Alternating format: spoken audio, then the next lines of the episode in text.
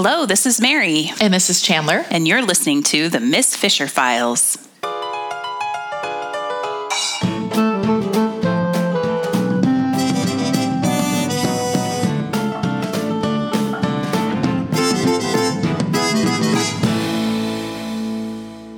Welcome back. Today we are talking season one, episode nine, Queen of the Flowers. I am looking at my notes right now and they are a mess. like I just kept writing and writing and writing. Yeah. And there's there's a lot here. There I- really is. Yeah. So this is the one where we get to see Phryne teaching the next generation of badass female superheroes. and like Phryne, these are gals from kind of the wrong side of the tracks. They've had a tough upbringing or maybe no upbringing to speak of. They have been in and out of welfare and she is teaching them the ropes. But of course there's a murder and sadly it's one of the girls. Yeah. This is really a grim murder. This, one is, really very sad. hard. Yeah. But I think they take an important issue head on in this mm-hmm. one, in that, you know, it's not just women who might be in danger of violence, but unfortunately, girls are as well. Um, so that's kind of the main thrust of this episode is what what happens to this girl, and it's a really important who done it, I think, because the answer reveals some pretty shocking things. Yeah. There's a lot here. Um, we kind of have the beach culture. We have kind of suburban Melbourne. We have wealthy families that have kind of fallen on hard times. And we have politicians who are maybe not who we think they are. Uh, and lots and lots and lots of costume changes. Yay. Yay. We also have um, Jane's mother appear in Yes, this that's episode. right. And so that's a whole big part of the storyline, too. Yes. I remember when I first watched this episode, I really was not that into the premise. Mm. The idea of training these young women in deportment and etiquette was. Mm, Charm school. Yeah, charm school. It was really boring and it seemed sort of beneath Phryne Yeah. almost. But over the course of the episode, I realized it, it provided a really important backdrop, I think, to everything else that was going on, that like the the real stuff going on. Yeah. And sort of showed like the fact that it was sort of boring and felt a little pointless was intentional, I think. Mm-hmm. Um, because it highlighted just how irrelevant a lot of what they were being taught was Yeah. because of the world that they lived in. It makes me think of. I think we've talked about Titanic before, mm-hmm. but there's a scene in Titanic where Rose, Kate Winslet's character, is sitting in the dining room with her mother, and she's and and everybody. She's at the table with all of these people, and she's bored to death with how the conversation is going. And she looks over at a neighboring table, and this mother, this obviously wealthy mother, is training her young daughter and making her sit up straight and making her hmm. fold her napkin. And Rose is just thinking, "Oh my God, I have to get out of here." That poor girl. And and I feel like that was the reality for a lot of girls and women, and that mm-hmm. that's they didn't have a lot of opportunities past a certain point in their Right. education, but they were all expected to be perfect ladies, perfectly comported at all times. Right. Well, and the end plan was to make a good marriage, right? I mean, be able to keep house for somebody. Yeah. And and that's it. Yeah. There was no, you know, don't bother teaching them Latin or don't bother, mm-hmm. you know, teaching them higher mathematics. Or judo. But yeah. but they need to know how to fold their napkin and they need to know how to sit like a lady and, Right. And which fork to use for the asparagus. Yeah. This episode really highlights how women were supposed to behave. Yeah. And how they, I think the town thought they were doing a good deed by taking these wayward teenage girls and, and turning them into ladies. Yeah, how exactly. very Eliza Doolittle of them. Yep. Yeah, but but I think it, it should be noted that Franny also came from a tough background Mm-hmm. until she came into money after the war, and but Phryne has impeccable manners, Mm-hmm. and she uses them to her advantage. She can she can float in amongst high society and blend right in with them when she needs to, and I think she kind of sees that as another weapon in her little tool belt. That's true. Yeah. I mean, there is something to knowing all of this etiquette. knowing how to play the game Yeah, when exactly. you need to. And she also knows how to play the game as we see in other episodes in the opposite direction. Right. You know. in Collingwood.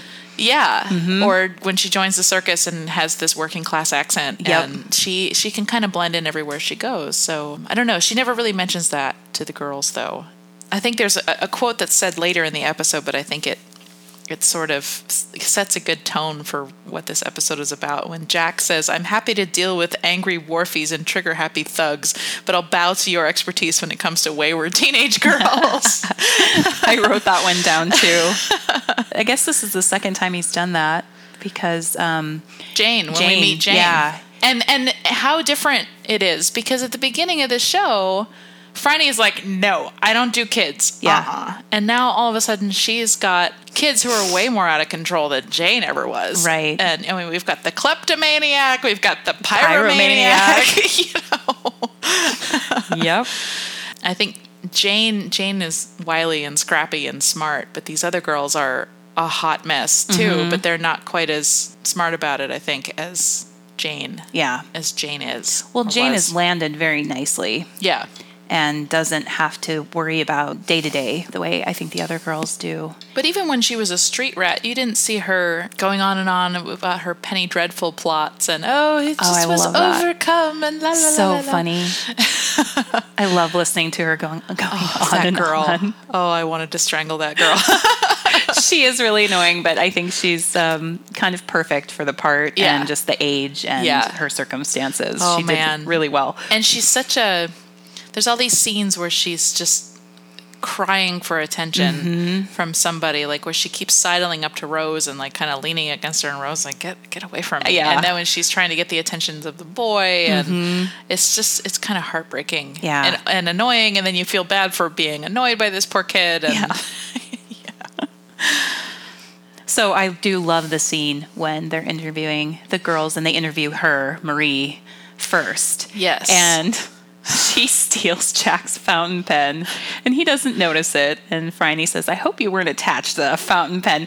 And the look on his face as he's shuffling through I his know, papers just- to try what- to find it. And he's like, wait, what? some cop you are Jack I know. come on Right well he lets his guard him. down because you know it's a it's a little girl Yep. But then when Franny comes into the kitchen and puts it into his pocket, it's such a nice little moment. I it's love very that. it's very intimate.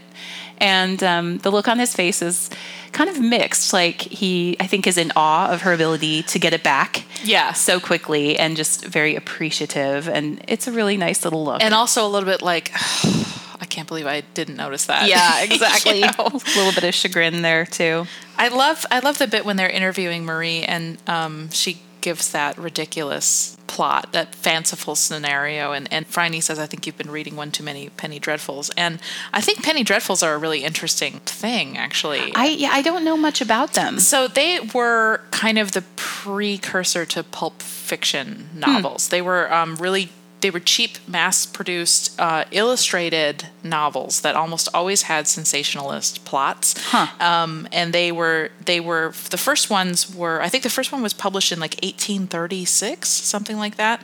Um, but between 1830 and 1850, there were over a hundred publishers of Penny Whoa. Dreadfuls. Wow. They were really really popular and they're kind of it, it's almost like they, they also were kind of the precursor to comics Mm-hmm. because they were highly illustrated and they almost um, they also were called penny bloods Penny Bloods? because they often had Wow. bloody scenarios and pirate tales and and sensational um, murders but they also were very very short they were Mm-hmm. usually 8 or 16 pages only so they're almost like Tijuana Bibles or which are total you know What's pop- a Tijuana Bible? they're um they're little dirty comics Oh, that Okay. were published in the early early to mid 20th century.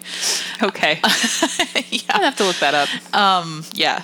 They uh so there and and also there there's um there's a religious version of these that were I, I still see them around. I actually had one stuck in my car a couple Oh, of really? years ago. Someone stuck stuck one in like the door handle of my car. Oh, wow. Um, and they're called Jack Chick tracts, and they were developed by I think a guy named Jack Chick, and they there's a whole bunch of them. There's probably hundreds of different ones, and they're these little panoramic. They're maybe two inches tall by four or five inches wide, and then they open up.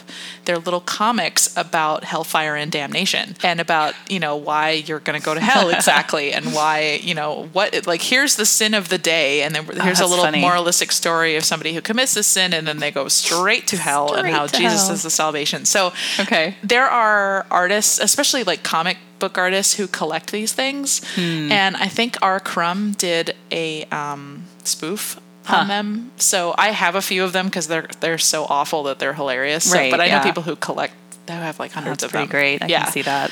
Yeah, so penny dreadfuls were definitely a thing.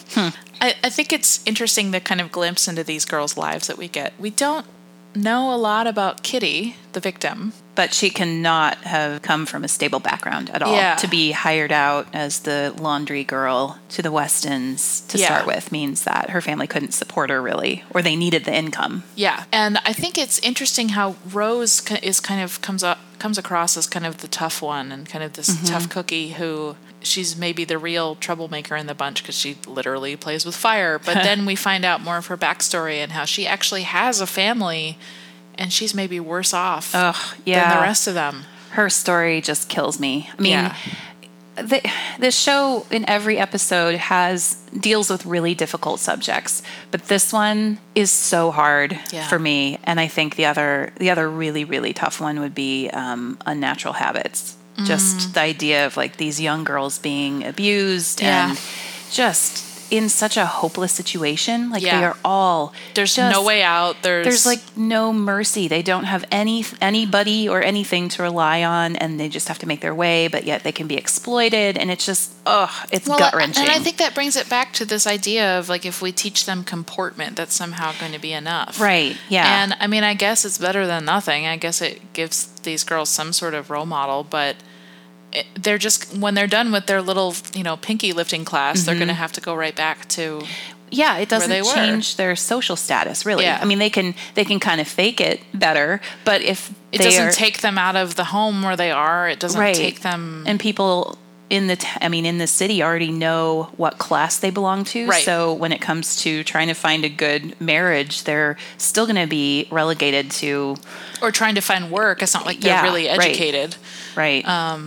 So yeah, it's it's really tough, and and it's really heartbreaking when we find out Rose's story of her. Ugh, yeah. you know. Well, and it's interesting too because the girls are jealous of her. They keep saying, "Yeah, you and your big house." Like her big house means that she has, you know, everything she needs, and that yet that house is And falling we apart. see this house. This house is in ruin. her grandfather is just a despicable human. Yeah, and and and ugh. ugh. and but you know, I mean, I I don't want to say that being the despicable human part is common, but the but the story of long-standing old money families Mm-hmm. f- kind of falling into ruin is fairly common, and we, I, and and it's kind of the subject of a lot of literature as well. I mean, we. um it's a common theme for Jane Austen stories of these, you know, estate, Mm-hmm. this landed gentry who have a who are house rich but cash poor, right. And they are still gentlemen. They, their daughters are still gentlemen's daughters. They can still move in society, but everybody knows that they've got nothing. Yep.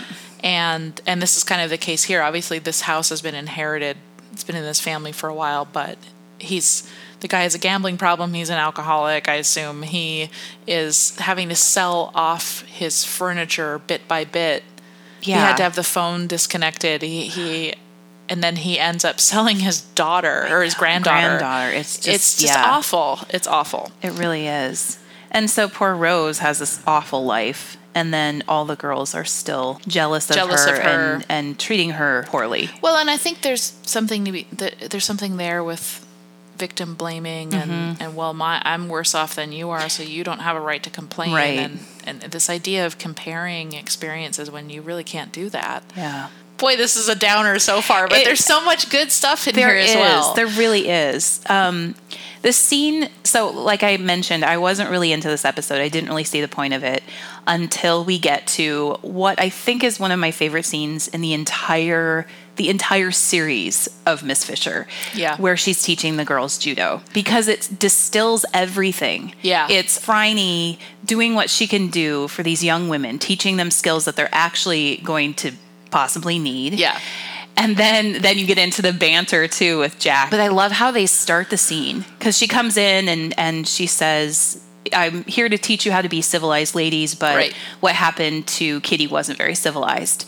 So we're going to do something different. And you don't know what it is. And then the next shot is like over Headlocks yeah, it's, it's like over Rose's shoulder or something. And then suddenly there's an elbow around her neck. And then we have Phryne calling out the commands. Yeah. Maneuver one. And and I love that the girls are getting into it. Like they're even faking being in pain, Yep. and you know, um, and it, it also like I would imagine that you know when Jane was on the street, or when I don't know when these girl when these girls are stuck in welfare, I bet there's fighting. I bet Oh, they mix it up. I bet they get in trouble for violence and everything else. And it's like Phryne's chan- saying like, okay, I'm not going to say. I'm not going to be so stupid as to say violence is never going to be part of your life again. So let's learn to channel it and use it correctly, if there is such a thing. Right. Have enough knowledge that you can use it really well Yeah. and be confident in Yeah. your abilities. And also, the scene is just hilarious. It's And- really, it's so good. And, I love how Jack she is throws. just sitting there like eating it up. Yeah. So he and Hugh walk in, and Hugh's like, "Miss Fisher knows judo." Of course. Of course. Which is, I love that Which line. is kind of our reaction to everything. Like Everything. she can fly a plane. Of Yep. course she can fly She a plane. She can tango. She can She speak can all these pick a lock. Of course she can pick a lock. Yeah. There's Yeah. actually a term for this. And I might have it wrong, but it's I think it's called like Betty Sue or something. Mary Sue. Mary Sue. Yeah. But you know what? Okay, so Mary Sue refers to a female character who can do everything. But also, it, it goes beyond that. Like a female character that ha- has no flaws, has no personality Mm. flaws, and really has no real personality of Okay. her own. And so the reader can project herself onto it. A classic example of a recent Mary Sue is Bella Swan in the Twilight novels Oh yeah. because she has no real personality. Her whole life revolves around everybody. But somehow she, especially when she finally becomes a stupid vampire, she can do everything. Oh, isn't that nice? Right. I really object to the whole that whole thing, the Yeah. whole idea of this term for women because men is there a term for a man who can Oh, do everything? Apparently, it's James Bond. Yeah, exactly. Yeah. yeah, it's James. It's like every action hero can do everything. You don't question it, and Right. yet and there's no criticism for it. No, Yeah. and there's no name given to it. Like, Yeah. oh, that's a you know, I don't know, Billy Bob moment. Right, Right, right. it's probably not Bubba right Joe name. moment. but I I would not I would not label Phryne a Mary Sue in that she has a very strong personality. Oh, yeah. And she is flawed. Like it's Mm-hmm. charming, but she she can be a pain in the rear end and she um she steamroll she steamrolls right over people Yeah. sometimes. She she often gets in over her head because she will just go charging ahead. Um, and she also is very thoughtful. She has this backstory. She has these fears. She has these weaknesses over her Mm-hmm. sister and her past. So I, I feel like that just saves her. Yeah, I don't know that the term is applicable to her, but I object to the term even being a term. Oh, totally. oh, totally. Yeah, and, and- but I think there's a whole genre of stuff for Mary Sue's because uh, so many times you see these characters as just their only purpose is to be a mirror for either the plot or male characters. It's kind of like mm-hmm. what we've talked about before with the Bechdel test and female Yeah. characters talking to each other and how rare that is. Yeah. And it's almost like continuing this whole idea of a Mary Sue. It's so frustrating. I mean, the lack of flaws, I think, is particularly dangerous too. Yeah. It's so unrealistic. It's Yeah. so dangerous to just women's roles in general and like Right. the- how women are perceived. Right. We all have flaws. We're all human. And yet you're only put on a pedestal if you're female, if you are absolutely perfect and have no flaws. Yeah, and if you kind of fall into the the general idea of what femininity is supposed to be, like mm-hmm. like again, Bella Swan, like Yep. her what she's known for is being a caretaker of other people. And okay, fine, there are caretakers in this world, but she she doesn't seem to have any interest beyond her controlling abuse like abusive boyfriend basically i'm just going to say it Yeah. and coming home and cooking dinner and doing laundry for her dad and it's ridiculous like grown ass man living alone can't cook his own dinner. Like, Yeah. But so, so she's so worried about him, and then she goes home and reads these, you know, classic novels about other Mary Sues. anyway, tangent. Yeah. Anyway, Um, I do love that Phryne is flawed and has so much character. Yeah. And yeah, I mean, it makes the whole show for me, I think. But that that one scene, I just love Yeah, so much. And, I would totally go to the Franny Fisher Charm School. Oh my of gosh. Learn how to handle asparagus and, Yes. And- pick a lock and, judo and put somebody in a headlock. yeah, You know, I would I would do that. all useful skills, really. And like if your dinner party goes awry, what to do? Oh, but the uh I hope you're not concealing a dangerous weapon under that skirt. Oh. I line. know. And And what is- concealing a lot of things. That's what That's a lady, what lady does. does. That's so good. And then And he just a little bit later, when he tells her that Rose is a pyromaniac, hey, FYI, Yeah. and she goes, I, um, "I'll keep a close eye on my flammables," and then she stands up so that she's like crotch level in I front know. of. I know. That's the second sort of crotch shot because the other one was in a way with the fairies at the very beginning when he's, you know, Oh. closing Miss Lavender's eyes, and the first time he sees Franny, He looks like, up and in hello, there. Yeah, yeah. I, yeah, it's really funny. I truly don't think I've ever seen a show that does that, and Well, certainly not multiple times. But You know, I'm sorry if if James Bond can. If we, if we have to put up with like Pussy Galore and whatever Yeah. other Bond girls are there in their skimpy outfits and their only purpose is to Xenia Onatopp. titillate, yeah, we can we can have a little teasing in reverse. I think, Yes. which is which is nice. I do love Jack's look. Um, he meets Collins' eyes after the I'm concealing a lot of things. That's what lady, a lady does. And Yeah. there's this great little grin, like, oh, I've been told. And then I don't know if this is a product of like, I don't know if this was supposed to be in there, but as he comes to, towards the camera, you can see he's like stifling a laugh. Yeah, And I, I mean, it Oh, I didn't totally notice that. fits with the scene, but I also kind of wonder if that was was, just like breaking character Yeah. a bit? Yeah, but yeah. it's perfect and it's really fun. So I must have rewound that about five times. I have a real soft spot for when actors can't hold it in. Oh, yeah. I, I kind it's so endearing. I know. To I me. love it. Yeah, Yeah, I, I think like Jimmy Fallon can't keep a straight face to No. save his life. No, every time when he was on Saturday Night Live, if he was in a sketch, if like, some if someone broke, he and Horatio. Sanz were the worst team Yeah. to try to stay in character. They Oh, never made it There was through. a famous one where they did a Debbie Downer sketch at Oh, at, yeah. at um, Disneyland, and it's Jimmy Fallon and and I think I think actually. Um, T- or is it Amy Poehler or is it one of either Amy Poehler or Tina Fey talks about that scene specifically in her book and I think it's Oh. I think it's Amy Poehler. Okay. And she talks about how they just like Jimmy and Horatio like kept losing it and so the rest of like they couldn't it it would was be like they're at impossible. Disneyland and Debbie Downer's like I just found out I can't have children. I wouldn't be able to do that. I would lose it. No, I know. That'd be so hard. Yeah, and if everybody else is losing it, there's just no way. But I love that. It makes it really fun. And I know that it's like against code or whatever, and they're not supposed to do it, but I don't care. It's I, really fun. yeah, I don't care. I'm I, I I have a lot of patience for like breaking the fourth wall and all of that. Yeah, like I, I'm, I I'm do okay too. with that. I actually, so that's one of the reasons I really like House of Cards. Have oh, you oh, watched I've never that? no, I've never seen it. Um, Yeah, he they break the fourth wall periodically. like Ferris Bueller style or Yeah, a little bit. Wow. Yeah, and the first time it happens, you're like, "Wait, what just happened here?" And it's really early. It's like in the first five minutes, I think, of the entire series. But yeah, it's it's really it is really interesting. So that he's talking to you throughout and sort of like narrating his thoughts, and it's it's good. um can we talk about beach huts? Yes. I love beach huts and they have a very interesting history. Oh, really? Uh, like Do many tell. things. So um, the beach huts and and their beach huts are not a thing in America as far as I know. Are there any on the East Coast? It feels like an East Coast yeah, I mean, I grew up in Massachusetts, and I can't really think of any. Okay. there. there might be somewhere, but I not not to my knowledge. Okay, yeah. Um, but they are very common in the British Empire. Yep. And um, in England, and there's are, there are some in like France and other places as Mm-hmm. well. But it seems like uh, South Africa, Australia. And Britain are Okay. the big the big ones. But the other thing that I, th- I think is interesting about these bathing boxes is the ones in Melbourne that are in this. Um, they exploded in popularity in the early 20th century, actually, even though they were first built in the 1860s.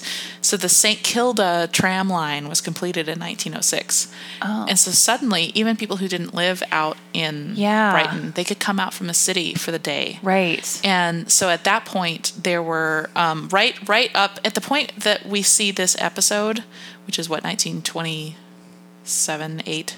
Yeah. Um, I think eight. There are around 200 of them on Whoa. that, just on that beach. Oh my gosh. Yeah. Well, good thing they are painted different colors. Yeah, yeah. Wow. And the the ones that are in this episode are the original ones in Australia, as far as I know. And they were all built as a response to Victorian morality. There were very strict laws about beaches at the time. Like there were separate men's and women's sections of the beaches. Oh wow. Uh, no nude bathing was absolutely verboten, and even bathing during the middle of the day was restricted Really? because people were worried about I don't know a flash of breast or something happening, and and so uh, there were all these strict laws, and people wanted more and more access to the beach. People were moving out to these suburbs. People had access to these places, and so the first thing that they invented was a wheeled bathing machine, which was like a dressing room on wheels, and then people would kind of do their little Clark Kent costume change in there. And Why then- did it need to be on wheels? I think they brought it with them oh, from home to the beach. Oh, wow. So they could change there. How crazy like a those portable dressing room. yeah, how, those crazy That's Victorians. amazing.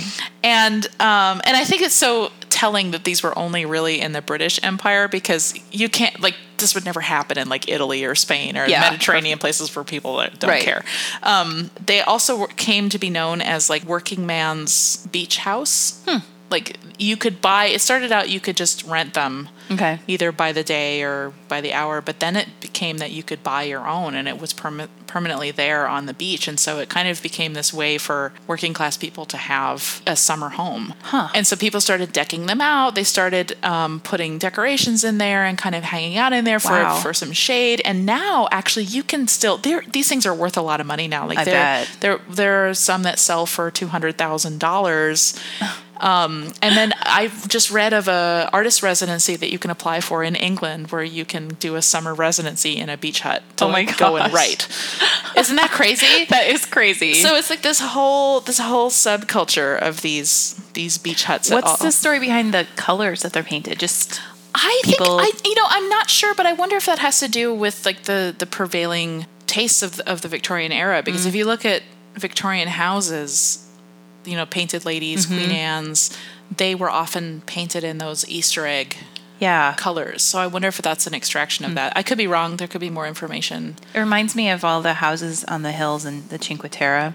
How they're Yeah. all different colors because the fishermen want to pick out their home from the sea. Oh, is that the story? Yeah, wow. that's what I've been told. Yeah. So that's why they're all different colors. That's So interesting. well, and you know, like the easily. Mm-hmm. painted ladies in San Francisco, they're all like all the houses were kind of built to the same specifications. They're almost identical, and so Right. people distinguish their own houses by having these bright Yeah. colors. That would make sense with the bathing huts too. Yeah, since they're they- all they identical. look- How yeah. on earth? Oh my god, I don't know which one is mine. or especially if you're coming back after swimming and you're, you know, tired or maybe you've had some beer. Yep. But you know yours has the pink door. Yeah, that would be very important. yeah. I think they're an interesting um, background for this awful murder. And especially since they derive from modesty and Yeah. hiding one's, you know, sinful nature, and then this these Um, modesty in the day at the beach, just like fun. innocent Yeah, things, and and, yet- then these this sordid business is happening in there, and these girls are being victimized in these beach huts. It's an interesting contrast. very very sad. yeah.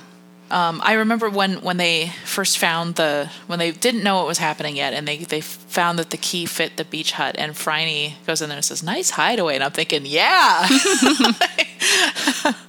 oh, um, and that brings me to Phryne's amazing lacquer paper umbrella, Oh, yeah. which I think we're going to see again in season two. huh? Maybe in Queenscliff. that that parasol Yeah. that she carries around is so beautiful and it's it's made of paper that's been brushed over many many times Huh. with lacquer so that it Okay. becomes this durable material, but oh, there's it's so beautiful and what a great prop. She actually buys that in the book. One of Really? the books, yeah, yeah. She's. I think they are in Queenscliff. Um, and she goes into a store and buys one, and it's really expensive. And Mm. the saleswoman is so expensive, she even sort of stops her and is like, "I'm really sorry. These were really well made, so they're." I think they're like three pounds or something, which at the time would have Would been, have been. a lot. Yeah. And Franny's like, okay, well, I'll take two. Dot, pick one out. So It's so great. yeah, there's a scene where she Can I buys have one, them. Franny? There's some really great, interesting costumes in here, along with that parasol. Um, I, I'm interested in the costumes that the girls were wearing because they were contemporary. Like Rose is wearing that pink kind of flapper sailor suit, Mm-hmm. but they're a little shabby, which was a nice touch. I mean, Mm. Yeah. these these girls, or maybe they hadn't grown into them quite yet, so they were a little baggy. Still maybe, fitting. Yeah, that makes sense. yeah, I thought that was a nice touch. And I love that scene when Dot is helping Jane. She's putting pin curls Yeah, in her hair. And Dot is kind of doing for Jane what Phryne has done for Dot in a way. that's true. Where she's being encouraging mm-hmm. and, you know, reassuring her. I feel like the conversation should have tipped Dot off that something was going to happen. Yeah. Because Jane's like, it's been so lovely here. I've had such a wonderful time. That sounds like a goodbye, Yeah. Dot. I, I let's talk about that a little bit. Let's un, let's unpack that. I think that whole thing with Jane and her mother, it's a little ambiguous because at first it seems like Jane is really excited to see her mother, and then it almost seems like Jane is worried that Phryne will turn her out hmm. now that her mother's there. Because Jane overhears that conversation that Phryne says, you know, I never would have, I never would have intervened if I'd known that her mother was, in. and of course the, the adoption papers weren't signed because we thought her mother find was, her. Yeah. Yeah. And I think Jane is worried she's going to have to leave. Hmm. And then it's like, well, maybe Jane feels she's responsible for her mother and needs to take care of her. She and so, definitely seems to feel that way. yeah. I'd so say. it's I this mean- very ambiguous, it's so- complex thing. Yeah, it's really complex. And I, this is one of the things too that makes me appreciate the show because they handle the mental illness of the mother so well. It's- Delicately. It's, very delicate, it's very sensitive, and it shows kind of the the give and take. It's not just a clean like, oh, she's mentally ill, she can't take care of her daughter and just, you know, cut ties. It's Yeah, or she's mentally ill, therefore she she doesn't even want to have a daughter, or Right. she abandoned her, and Yeah, um, I think so often it, it's sort of turned into it's like villainized. Is that a word? yeah, I don't know if that's a Uh, word. well, but but, but I understand what you're Vilified. saying. Vilif- yeah, Vilified. vilify Um, the the mentally ill. like- yeah, and just kind of get rid of that person. Yeah. Like that's the neat and tidy answer to the problem. Is like they have an it, they have a problem. We need to send them away. And I think there has been historically, I think there's been this tendency to do that with these kids. Like, oh, you're an unfit mother, whatever that means. Mm-hmm. Right. We've decided that. Yep. And so we're automatically going to take your kid away. And instead of saying, well, let's work with this person, maybe with treat, maybe there's And- something we can do to help this person still raise their child. There just really wasn't, that No. didn't happen. They just took the kid away. And they show you like all the awful stuff that happens within those systems. Yeah.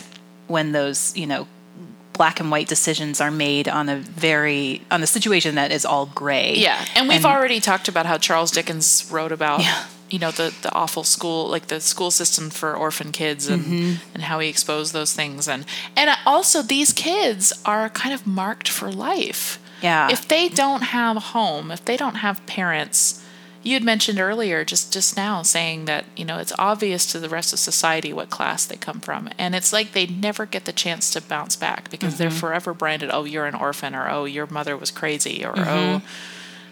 and it's like they never get a chance. It's like they're they're paying for whatever thing either their parents were abusive or maybe they couldn't help it and or maybe they just died and Right, the kids yeah. are paying for that I appreciate that the show highlights all like the, the difficulties of the family who fall through the cracks and all the ways that it's so easy to do so and Yeah. then the ramifications it has on the entire family. Yeah. And um, yeah, I thought it was I mean it's it is so complex this relationship that she has with her mother and also Phryne's relationship too with Jane and how she really kind of loses her composure when Jane's mom comes and Yeah. the scene where um, yeah, she's sitting in the parlor down. Yeah. and Mr. Butler comes and brings her Oh. the whiskey. And then he just hands it He to says, Miss Fisher, and she says, That's me. And then just downs it. And yeah. And then he hands one to Dot and says medicinal, and she even downs hers. and And she does a little sputter. That's really funny. yeah, But yeah, I mean, she, even Phryne is really caught off guard and really um, worried about what's going to happen. So, and it takes a lot to ruffle her. But when Jane first sees the woman hanging out in the front of the house, she's she stays inside all day. So I think she must know it's her mother. Yeah. And doesn't want to see her, or I'm not really sure what her plan is. She doesn't know what she's here for. Is she here to take her Yeah. away? Is I she? think she's avoiding the whole situation by staying inside. yeah, And then when the mother is actually there, um, Jane goes through, you know, will she recognize me? It's been so long. And the mother has a really interesting, um, she's got a really interesting reaction. She's proud to see her daughter in the paper. Yeah, And, but she's nervous and she's sad and but she thanks Phryne for taking such good care of her. Yeah. It's it's a really complex situation. yeah. And, then when things kind of spiral out of her control, it's like she's still trying to be a caretaker, but she's got some paranoia going Mm-hmm. yeah, on. She's got schizophrenia maybe. And then it doesn't help that she's got this awful landlord who's like banging on the door, and that triggers her into Yeah. having some sort of episode. And and then suddenly Jane isn't safe anymore, and Right. Jane But out. she, yeah, the mom had been trying so hard that whole Mm-hmm. time. And Jane knows what will happen yeah. and tells Phryne she can't go back to those places. They hurt her. And it's just, it's Yeah. really hard to watch that. So Jane's like trying to handle the situation, trying to solve the problem. And Yep. she's yet, she's this kid. And, ugh, yeah. And I think it, you know, a lot of these kids who have to become adults before their Mm-hmm. time, they end up kind of being parentified, um, and and they they end up having to kind of be the parental figure to their parents when they still have these parents, Mm-hmm. and and it's really sad. It's really really sad to watch because Jane Jane never really got a childhood, and No. she's still she hasn't even hit puberty yet, and here she is like caretaking yeah. for her mother and brings she brings her money she she brings her book But she also brings the adoption papers. Yeah. Which is really that's interesting. very grown up Yeah, very is. forward thinking Yep. of her And I Um, was worried that the mom would, you know, flip out about it, but she doesn't. She's like, "You're right. It's for the best," and she signs the but, paper. but so she puts it off like she kind of puts it off I think she does. Yeah. you know i think there's an interesting bit at the end when Phryne serves her tea or coffee or whatever that is and then offers her a bath Mm-hmm. it's interesting because she's very kind to this woman who has put jane in danger but Phryne doesn't receive her in the dining room like she or the or the parlor where she would Oh. any other guest. She receives her in the kitchen, kitchen. through the back door, which is where the deliveries would be made, which is where Cec Oh. and Bert come in. Yep. And I think that's very interesting That because she's still maintaining this level of class distinction. Yep. I had Even not Phryne. even noticed that. Yeah. Huh. But the offer of a bath is really. I mean, it doesn't seem like a luxury now, but that would have. but it would been. have been Yeah. for for a woman of that station. Mm-hmm. I um I looked up the poem that they read to each other because I hadn't heard of it. Um, and the poet is Henry Lawson, as they mentioned, and he was apparently um, one of the most well-known Australian poets. Hmm. Uh, ironically, uh, Lawson was jailed at one point in his life. Uh, he he had very mixed financial success. Um, and he was always having trouble with getting money from his publishers, apparently. That was like a recurring theme. And so he often was very, very poor. And he was divorced. And um, apparently, at one point, because he was so poor, and I don't know, there may be other motives here as well, but he was jailed at one point for non payment of child support. Oh wow. So, kind of ironic yeah. choice for this episode. Um, But I, I I printed out the poem. The poem the poem that they're reading to each other is called "The Wander Light," and I'm not going to read the whole thing. It's a, but it's fairly long. But it's about kind of the the joys of wandering and feeling at home on the feeling at home in the unknown. Which seems fairly fitting for Jane. And there's a line in there that I really liked, and and it's um, And what matters it, I wonder, brick or stone or calico, or a bush you were born under when it happened long ago? Hmm. And I think that's really interesting for Jane and and Phryne as well, and all of these kind of lost girls who had these difficult childhoods, but then grow into becoming something and making something of mm-hmm. themselves. And does it really matter where you came from? And hmm. and in this society, it does to to society because these girls Yeah. are still slipping through the cracks and they're still marked for not having a family. It's interesting. That is. I will um, put the link to that poem in the show Yeah, notes. great. So, yeah. Should we talk costumes? Sure, I've got lots of notes. All right. on that one. I actually don't have that many. My my one well, I have like a negative feedback and positive feedback. Okay. my, my negative is those sunglasses. They drive me crazy. Mm. Briny sunglasses. I am sure that they were period correct. I just kind But- of noticed them as being like, oh, she's wearing sunglasses. And in this episode, and I don't know that she ever does it again, when they're questioning Rose, I think on her front stoop there at the Yeah. little the patio set, she has them like halfway down her nose, so you can see her eyes. She's kind of like, I, what do you call, what do you call that? Is there a name for when you put your glasses like? I I don't Halfway know. down your nose. like down the bridge of your nose. Yeah. I don't- yeah, I don't know. Okay, but it's like she's looking up Yes. over her glasses. yes, and it really uh, was distracting to me. interesting. yeah i don't i don't like the glasses usually but i liked them even less when there was this weird like half on half off thing. Yeah, it's a little school marmy. it was yeah, Yeah. but just distracting like take them off please Interesting. I just all I had was like, oh, she's wearing sunglasses. Did they have that then? I should look that up, and then I didn't. I forgot all about it. So i'm guessing they did They i'm must guessing they probably looked you know like they must have done. Yeah.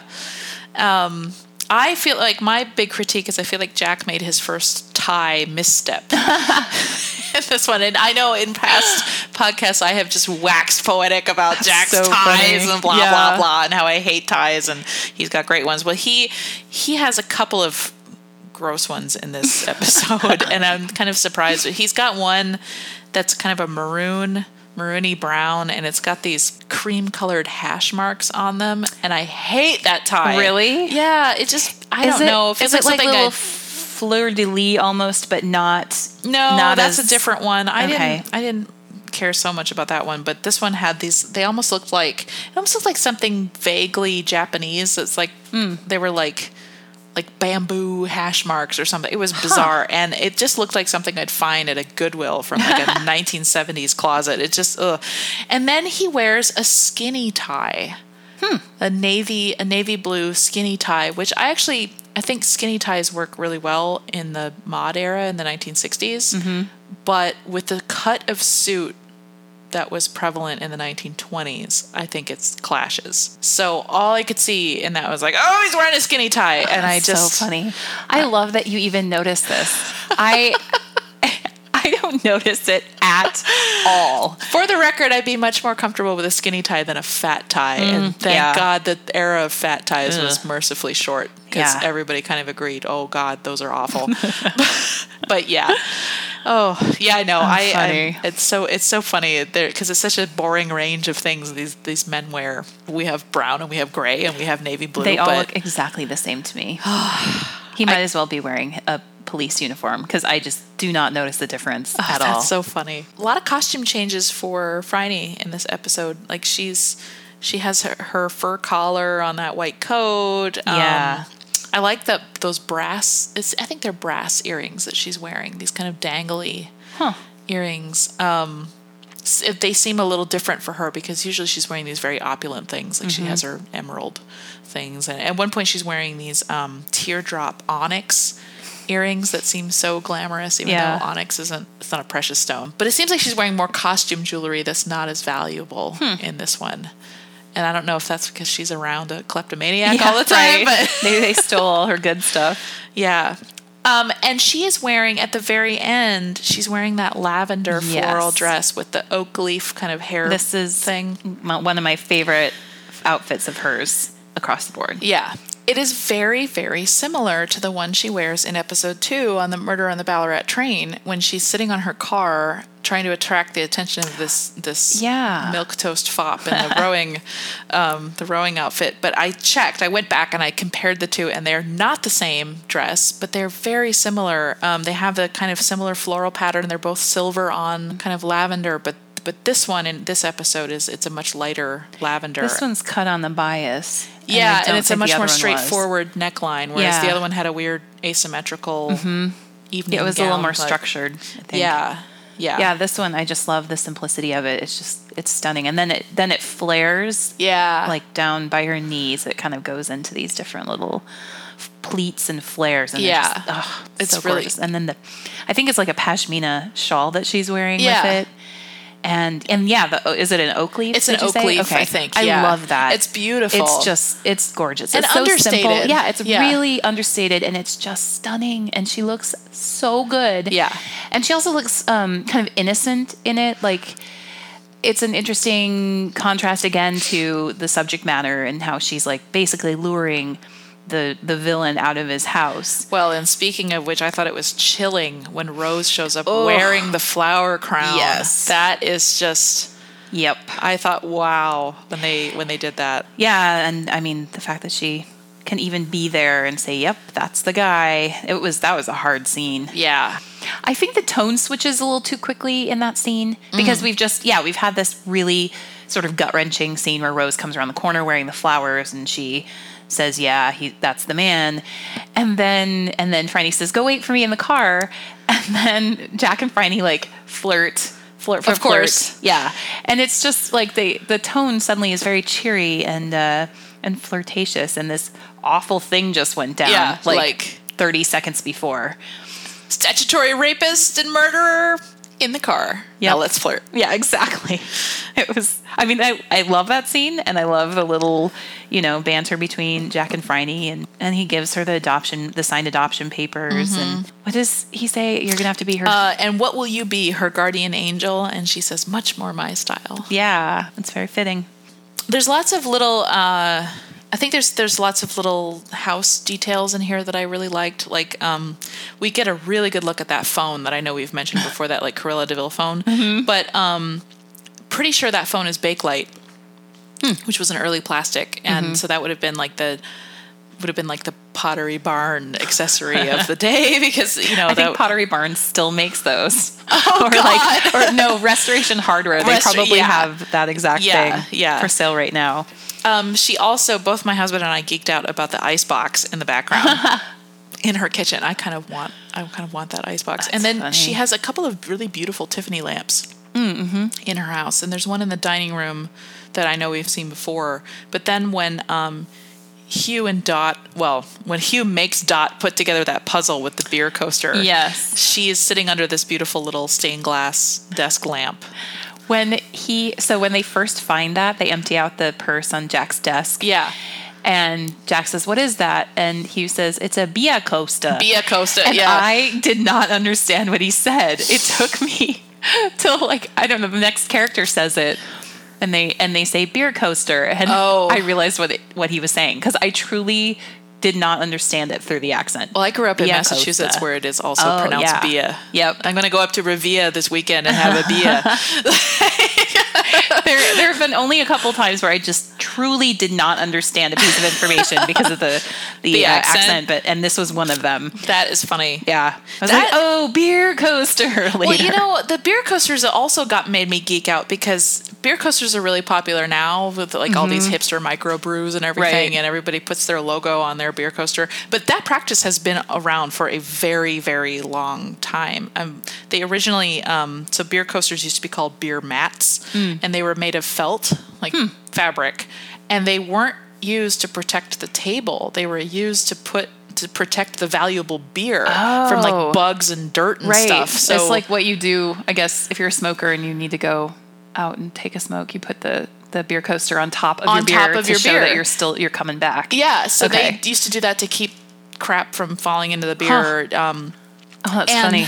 And so the beer mats were kind of getting expensive out of being made out of fabric. So they, um, the first mass-produced ones that were made out of kind of punched-out cardboard, Um, it was like a it was like a pulp board that was those those were in the 1880s, and it was around then that people started figuring out, hey, these are really great advertisements. So they Yeah. started putting their brand on there, which I think is really really really interesting. It is. So, and of course, it can be much it can be damning evidence if Yes. you know if it's in a murder victim's purse.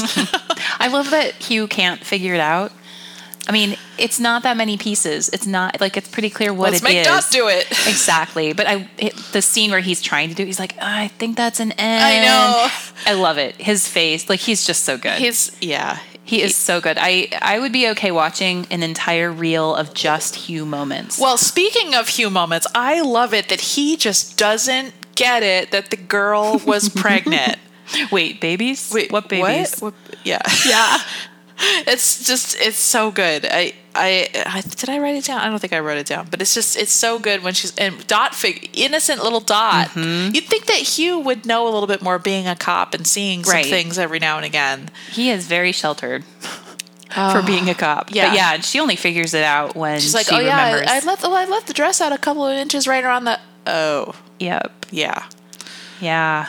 And then I think the next scene is in Jack's office. The coroner's report comes back, and he said, if there was any more female intuition in the world, the coroner would be out of a job. Yeah. Yep. Yeah, it's so. Oh man, that's such a great line. Mm-hmm. So this is this is interesting. I this is kind of neither here nor there, but I was trying to look up some stuff about the various details on this show, blah blah blah, and I found that the ABC, the Australian Broadcasting Corporation, they had put together like a student activity questionnaire about this episode. I don't know if there were others for other episodes, but it's like they had set it up for classroom Really? discussion. Yeah. They were going to use this episode as an Apparently. educational tool. Yeah. For what? I don't know Preventing know. young people from becoming parents too early? Or like, what's. or watch out for scary mares. Like Yeah, exactly. I don't know. I thought that was really that is fascinating. interesting and odd, and I couldn't I couldn't figure out where it came from because it was just a PDF. like Oh, wow. I stumbled upon it on a Google search, and this PDF. Do you still have it? Can we put it? I I could probably yeah I could probably um Okay. I, di- I didn't end up downloading it, but I could find it. Um, Okay, if you can find it, I'll try to. I'll put it on the show notes. Yeah. Wow. Isn't that weird? And I didn't is- I didn't find one of any other episodes. I didn't look that hard, Huh. but I wonder. I mean, there are plenty of lessons in this one, I suppose, but I feel like every episode has. I don't know. You could do a whole class on Phryne Fisher. I know. Well, I think you could. Like I, yeah, I feel like somebody's going to. Yeah. Honestly, like at some point, it will be like feminism through the eyes of Phryne Fisher, right. or you yeah, know, or history and uh, yeah. Can can we talk a little bit about that terrifying scene when Rose sees the mayor in the police station? Yes. and how like that look like and, I, Yeah. and I, that was a huge giveaway for me. I'm like, oh well, clearly it's him yeah, because he's scary. It- and it irritated me that like nobody else figured that out because like, it was why pretty. is he so scared? Like even Phryne was like, I don't know. I know.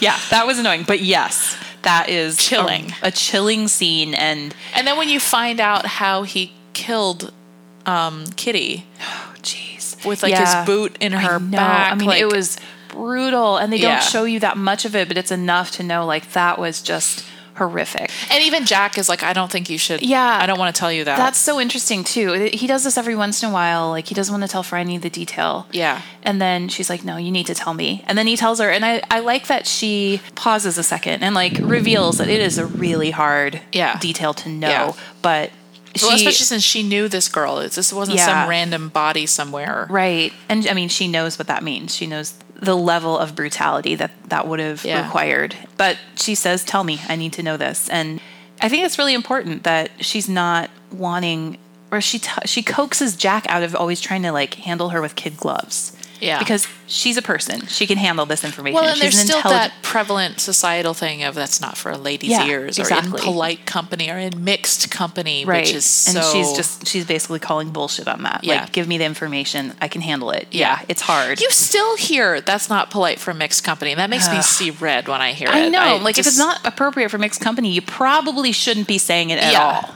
Like if you can't just say this to yeah. I mean, Yeah. obviously, like sometimes kids and whatever, and also like, but- oh, I have to be equipped with a penis to be able Yeah. to hear those words. Like Yep. it's it's ridiculous. I know. So I think um, going back to the the character of the mayor, Mm. he is, we don't know that much about him. We know he's the mayor, so obviously he is prominent in this town. and his word is going to get is going to carry more weight. Yep. And he has a hand in selecting the girls for this Queen of the Flowers thing. Yeah, super creepy. And the whole time he's he seems like the stand-up guy like, "Oh no, we can't rob the girls of this wonderful experience. We have to, you know, the show must continue." And you're like, "Oh, that's really thoughtful of him." Um, but I think he kind of represents another patriarchal figure who is just untrustworthy. Like Yeah. we've had we kind of went there with the priest, with Dot's priest, Right. betting on the result of the the fete. Right. And um and Right. you know, everyone's supposed to look up to him and trust him and he's supposed to his word is supposed to be law. And here you have the mayor, kind of a similar deal. And it's a much more egregious breach of trust here. Like, I mean, Oh Dot's gosh. priest is fairly innocuous, even Right. though, you know, but this is, and, and this is, and like we talked about before with these girls just never having a shot because they're marked as being orphans or they're marked as being criminals or mm-hmm. whatever. Meanwhile, on the flip side, the mayor is marked as being instantly trustworthy because he is an upstanding citizen. He's a man. He's a man with mm-hmm. power. He's the mayor, and and I think time and time again, the plot of not just this show but other shows, like especially murder mysteries, it's often that this upstanding authority figure is not to be trusted. Right. Really Yeah. duplicitous and Yeah. yeah. And how we instantly place our trust with Yep. Mm-hmm. we're kind of groomed to trust certain people and how awful that that can be especially Yeah. girls girls are often you know girls are we we are you and I were uh, we were all groomed to be respectful of authority and Mm-hmm. to answer when we are asked a question and to comply with somebody's wishes even if it makes us uncomfortable we, we have been taught to not cry out not Right. make a scene be the good girl and when the when these young girls are involved they've been groomed to be respectful Right. and They're just sitting ducks and it's just grotesque. yeah Should we talk about the kind of the end scene where Rose, when they're in Phryne's parlor, and oh, Jack oh and her saying, grandfather comes Yeah, oh that's heart-wrenching scene it really is. yeah and the grandfather just. I, I don't feel like that scene was as well written as it could have been. He's like, "Oh, I'm so sorry, Rose. Can you ever forgive me?" And you're like, "No, no screw you yeah, like I don't." And, I and Phryne doesn't let him off the hook though No, she's glaring at him, but I don't like. I almost feel like I don't know how I was supposed to feel about him at that point. Like the show, I think needed to do some like one more line or something. or, or even like why does she have to i don't know i mean i guess I- she does have to see her grandfather again I, she lives why with the man is he? Why is he allowed to come in at that point? why Like, is she allowed to be sent back to this guy Yeah. why does he still get to have custody over her after this We do we. Uh, I guess we that was my assumption Yeah. was that because Well- they didn't say we're going to send you into welfare after that's this true. And they let the grandfather in right as she's spilling her guts about this horrible situation. Yeah. And here comes the guy who like started the whole thing. and and suddenly we have yeah i i get really heartened when i see stuff like that and i Mm-hmm. he is you know begging for forgiveness i'm like i don't care about your remorse at this point Nope. dude you don't deserve a second chance on Yeah. I actually felt like he didn't deserve any lines in that scene. Yeah. Like we should have just seen him so that we could all we like just him. just just so you know we know what you did here's what you caused Yeah, but the pathetic, well, can you ever forgive me? Ugh. yeah but at the same time it's not like you know Phryne's going to be able to run a wayward school for girls and have you know all the orphan wards of this of melbourne living under her roof so i i think it also i think maybe it serves to show how lucky jane is in sharper relief because Mm-hmm. jane also has ostensibly a family to go back to that is Yeah. also unsafe but however unfair it is jane has a way out and rose doesn't mm-hmm. and i don't know what to say about that i don't know there is no conclusion to that Not really. Screw you, Grandpa. Yeah.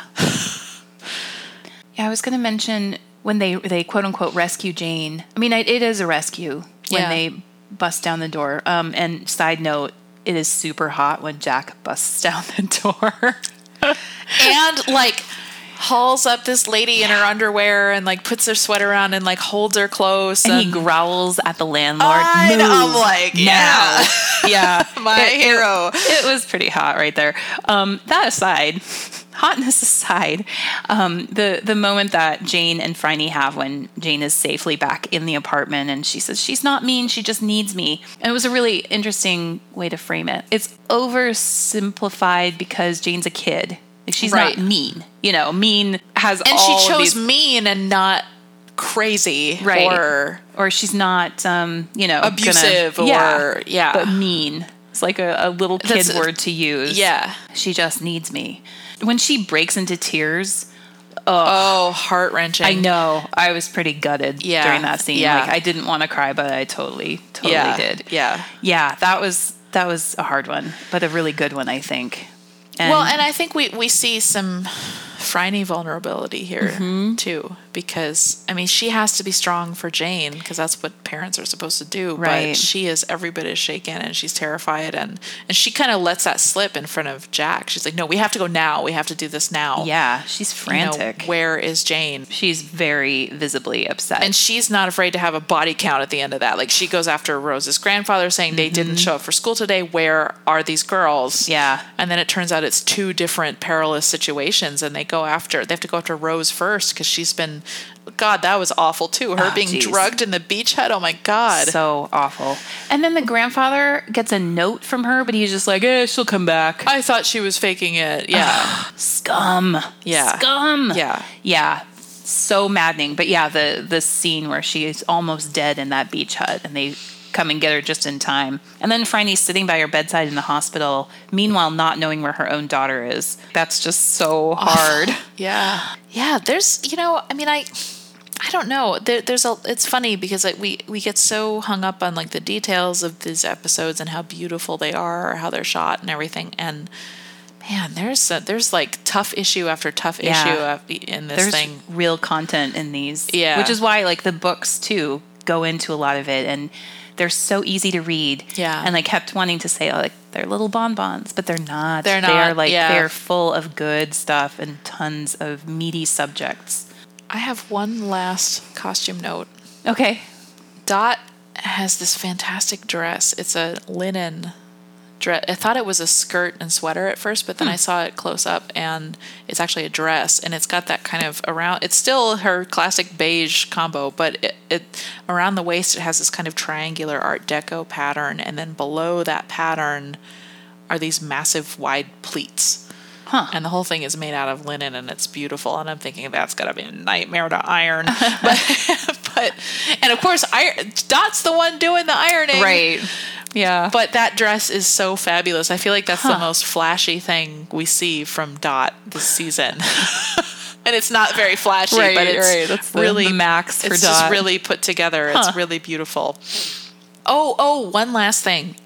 I thought there was some foreshadowing, some costume foreshadowing happening because we see Jane when she sneaks out of the house, she puts on that red oh, coat, which yes. is very Little Red Riding Hood. Yes. And she's wearing these pink hair ribbons that are so reminiscent of the other Jane, the Jane we lost. with the blue hair ribbons. Yeah. Yeah. And that just I- all I could think Yep. of was, oh, this is this is not going to be good. Right. Yeah. And we're very quickly approaching the end of this The amazing finale. Yeah. Yeah. Um, I did think that Rose, the the actress who played Rose, uh, she reminded me a lot of Daryl Hannah. Oh yeah, I Kind can of see neither here nor there, but Huh. Yeah, I thought she was really good. she had a hardness to her that was Yes. believable. It was she was very stoic but very hard, like not going to trust anyone. and very different from when we first meet Jane because there's a Mm-hmm. little bit of that in Jane too but Jane is of course younger Yeah. but um very different personality Yeah, Rose has developed a much thicker skin by this point, or has to put on that front, and yeah. So, do you have any thoughts on a toast for this one? what I wrote down was guardian angels Oh, I love that. because these girls s- still need one and, it- and as it's, as is clear at the end of this episode you know Jane gets to go home to her guardian angel but what does Rose get mm-hmm. so let's let's toast to a hope for everyone to have some sort of guardian angel in their life Good idea. to guardian angels Guardian angels. cheers Cheers.